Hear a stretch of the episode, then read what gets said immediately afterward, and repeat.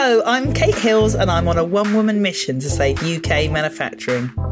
In 2008, I gave up my 20 year career as a fashion buyer because I was disillusioned with how much product was being sourced overseas, and I set out to uncover some of the amazing businesses that were still making in Britain. Since founding Make It British, I've discovered that there is not only still tons of manufacturing taking place in the UK, but that it's a thriving industry. I invite you to join me each week when I'll be telling the stories behind some of the best British made brands and manufacturers and offering advice to those that want to make in the UK. So, with no further ado, let's get on with the show.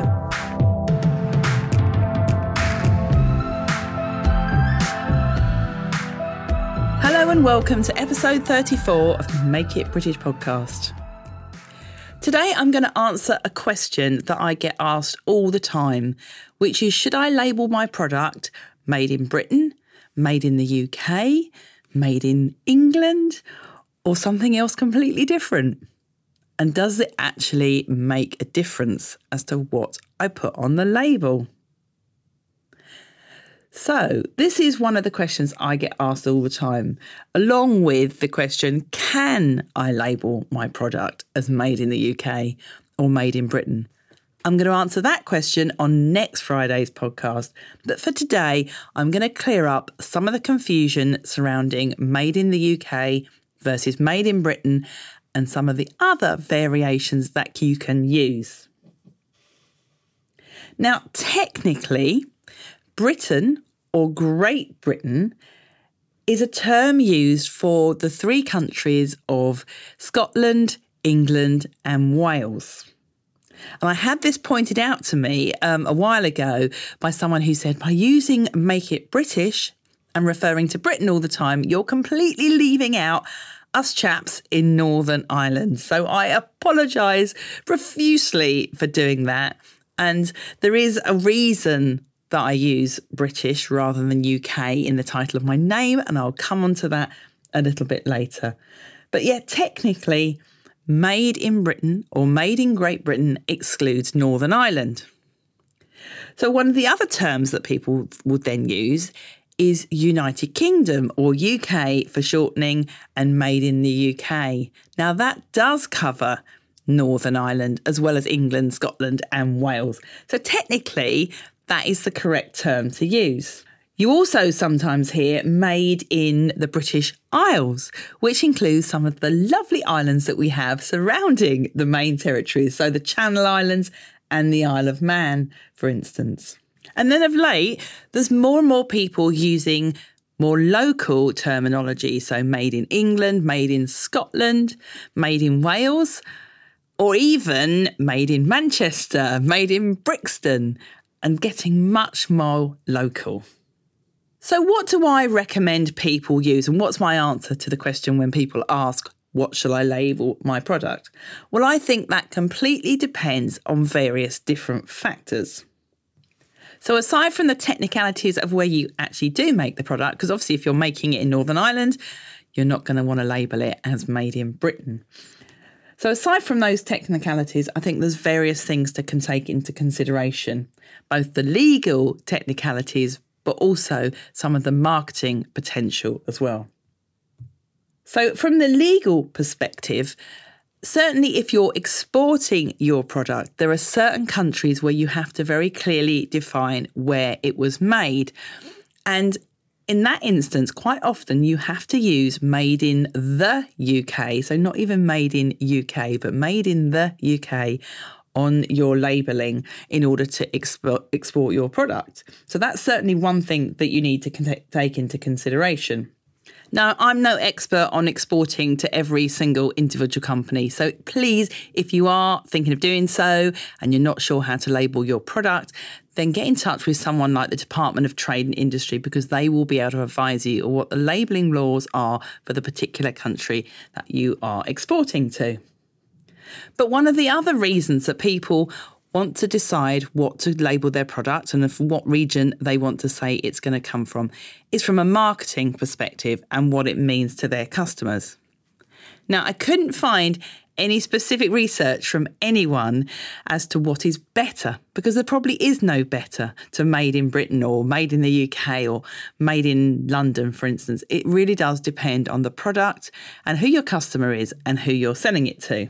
So, for instance, if you're making a product in a region that's very well known for that particular type of product, then certainly you're going to want to shout about it.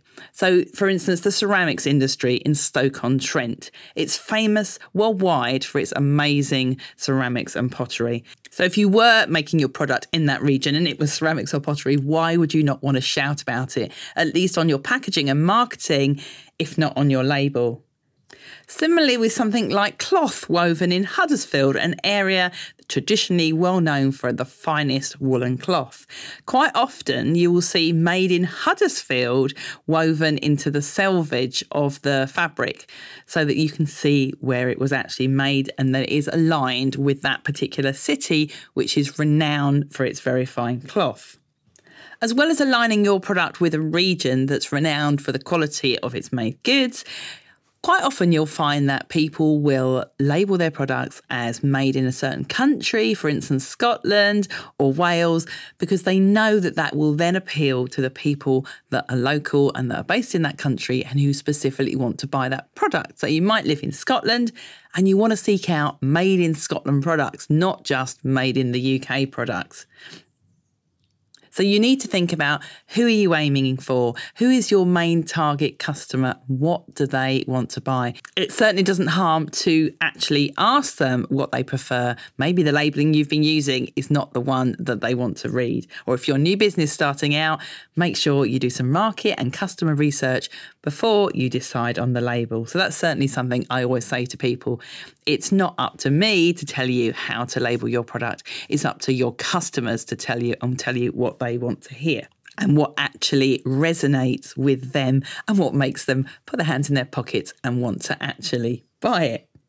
Now, although I said I couldn't find any research about what is the most um, sought after made in label, I did do a bit of my own little amateur research here just to find out. So I took two, well, where do you take two when you're trying to do some research on products and marketing? I went to social media. So I went onto Instagram and I used the hashtags on Instagram to find out what are the most used hashtags on Instagram for for all of the various different phrases and I was actually quite surprised by what I found. Now, when it came to made in UK, made in the UK, and made in Britain, the results were really pretty similar. They were all on about 280 to 300,000 uses of that hashtag. Made in Wales was 76,000 in comparison. Um, made in Scotland was 189. But what really did surprise me was the results for Made in England, which had three times more than most of the others, at nearly 800,000 hashtags used. And even Made in London had 273,000, which was not far off how many times Made in UK had been used. So it's really interesting to see how much more local is beginning to matter rather than country or nationwide. I thought that was really interesting. So then I took to Google and did a similar bit of research. And I actually looked at how many results there were for each of these different labels to see which one was used most often. Now, obviously, there's going to be a bit of variation here because, for instance, Made in Britain is not just someone referring to a product made in Britain, but there's also a film made in Britain, there's a TV show. But I found 530 million results for Made in Britain, but there was 8.7 billion. So more than 10 times the amount, I think that's about 30 times the amount of those people that had used the term made in Britain on their website. So certainly worth using made in UK to beat the noise online. And when it came to made in England, it still trumped made in Britain with 1.95 billion. And London, made in London on a Google search, 3 billion results. So, what do I conclude from all this and what is the right answer? So, certainly when it came to my business and choosing Make It British, one of the sole reasons that I chose that was because at the time the domain name was available. It had a nice ring to it, whereas Made in made in UK. Well, there isn't made in UK ish. Um, and I couldn't find another suitable domain name. I didn't know at the time how big Make It British was going to become. Had I done so when I started my little blog, and I think I bought the domain name in about 20, 2009, um, I might have chosen more carefully. So I've got to the stage now where it's a little bit too late to change it.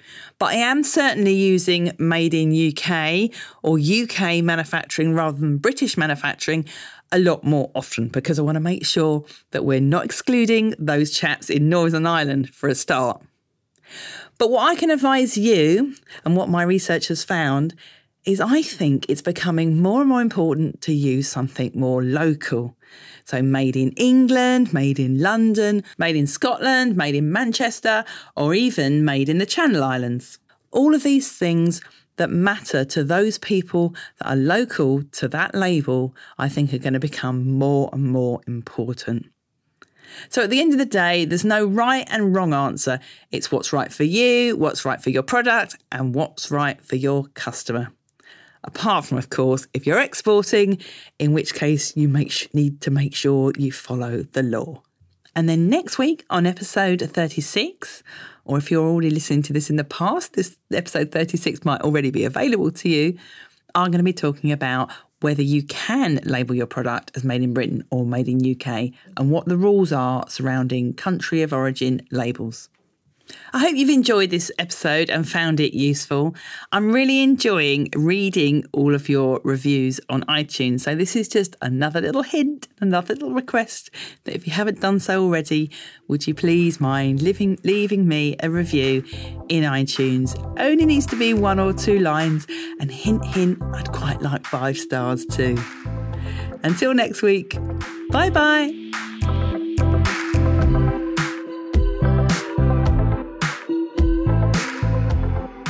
You're interested in discovering UK manufacturers from the fashion, textiles, and homeware sectors, you should definitely come to our trade show, Make It British Live. The next event is taking place on the 29th and 30th of May 2019 at the Business Design Centre in London. With over 200 exhibitors, inspiring talks just like the ones you've been listening to on this podcast, and interactive workshops, it's the perfect place to network with others that want to see UK manufacturing thrive again. Registration is now open. Just go to makeitbritishlive.com forward slash register to register for a free ticket. If you're a British made manufacturer or brand and want to find out how your business can benefit from being involved in the show, just visit makeitbritishlive.com forward slash exhibit, fill out a short questionnaire, and one of my team will get straight back to you. To reach out to me personally, the best place to do this is via LinkedIn. Just look up Kate Hills and you'll find me. You'll also find me on Twitter at Make It British and Instagram at Make It British too. For all show notes for these podcasts, just go to makeitbritish.co.uk forward slash podcast and you'll find all the details. And make sure you never miss an episode by subscribing in iTunes, Stitcher, or whichever is your preferred podcast app. And I really would love it if you left me a little review on iTunes. The more reviews this podcast receives, the more people will discover it and the more we can spread the word about making in the UK. Thanks once again for listening to the Make It British podcast. Bye.